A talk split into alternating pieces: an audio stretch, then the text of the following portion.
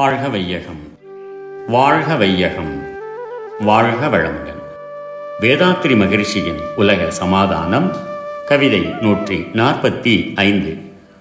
சுகாதார நிபுணர்களே அறப்பணியாம் நோய் தீர்க்கும் தொழிலை ஏற்று அல்லும் பகலாய் உழைக்கும் மருத்துவர்கள் உறக்கம் ஊன் உடை வாழ்க்கை துணை யாவர்க்கும் உற்ற காலங்களிலே கிடைக்காவிட்டால் சிறப்பாக அமைந்திருக்கும் பரு உடற்கும் சிந்தனைக்கும் என்னென்ன விளையும்? ஆய்வீர்.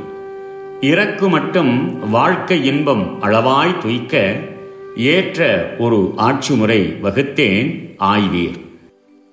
மனிதருக்கு துன்பம் தரும் நோய்களை தீர்க்கும் உயர்ந்த சேவையில் ஈடுபட்டிருக்கும் சுகாதார நிபுணர்களே தூக்கம் உணவு ஆடைகள் வாழ்க்கை துணை என்ற இவைகள் அவரவர்கள் பருவகால தேவைகளுக்கு ஏற்றபடி கிடைக்காவிட்டால் அதன் விளைவாக என்னென்ன வியாதிகள் தோன்றும் என்று ஆராய்ச்சி செய்யுங்கள்.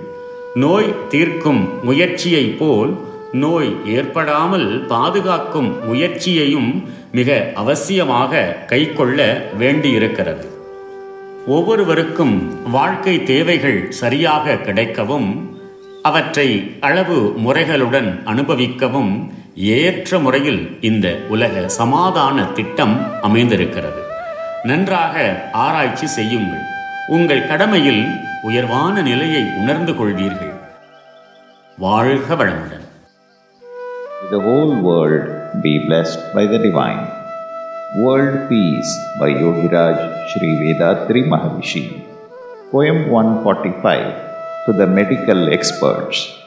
My dear brothers, respected medical experts, you are performing a compassionate and beneficial service to all mankind in curing illnesses and making healthy. The world is grateful to you.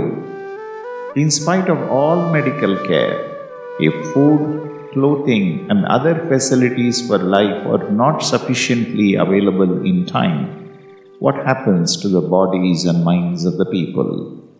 Here I have presented a plan to provide all the material needs for mankind in time and also the education to progress in knowledge, to know the world and life clearly and live wisely.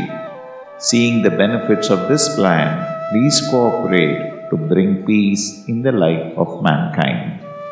May the whole world be blessed by the divine. கடமை அறவாழ்வின் நாட்டத்தே.